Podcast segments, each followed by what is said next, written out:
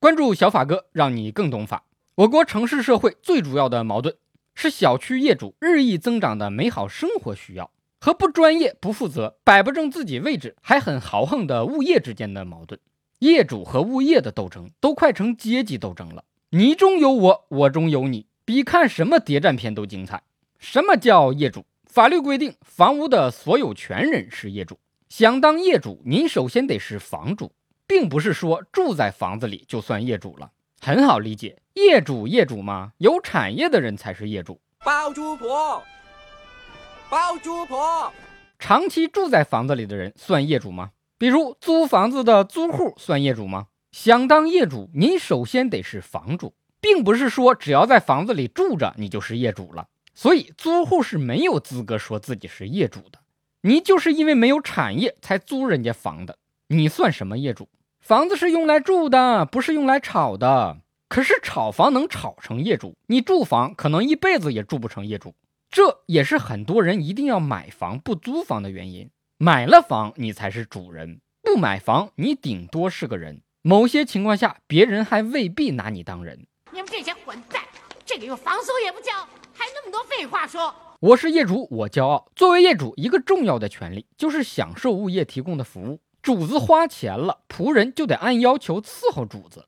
而事实上却未必如此，不少物业反客为主，业主反过来要求着物业办事儿，主人求仆人，物业成了业主的爹，物业成了你大爷。花钱交物业费，却请来一个祖宗。租房子的租户虽然无权行使业主的权利，但是不耽误你履行业主的义务啊。比如交物业费的时候，正常是业主交物业费，但是如果业主跟租户约好是租户交物业费，那就得由租户交，业主跟着承担连带责任。也就是说，即使约定了租户交物业费，租户万一不交，还是可以跟业主收的。业主无论如何都跑不了交钱这一关。对了，业主一个重要的义务就是交物业费，人家伺候你了，你不得花点钱吗？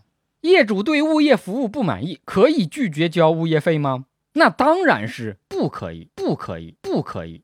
对物业服务不满意，你可以通过投诉、建议、举报等各种方式解决问题，就是不能以此为由拒交物业费。业主不住在小区里，房子一直空着，自己没有享受到物业服务，可以拒交物业费吗？那当然是不可以，不可以，不可以。你人在不在小区住着，都得交物业费。业主以自己不需要物业服务为由，可以拒交物业费吗？那当然是不可以，不可以，不可以。小区的物业服务合同不是跟你业主个人签的，而是跟全体业主签的，并不是你没有亲自签合同就可以不认人家的物业服务。在这件事上，您个人还真就没有资格不认。业主大会代表业主跟物业公司签完物业服务合同，即使你没有参与任何环节。这个合同对你个人依然有约束力，你认也得认，不认也得认，不服忍着。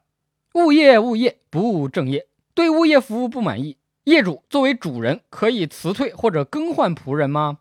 不好意思，作为业主个人是没有权利解聘或者更换物业的，只有通过业主大会按照法定的程序才能解聘或者更换物业。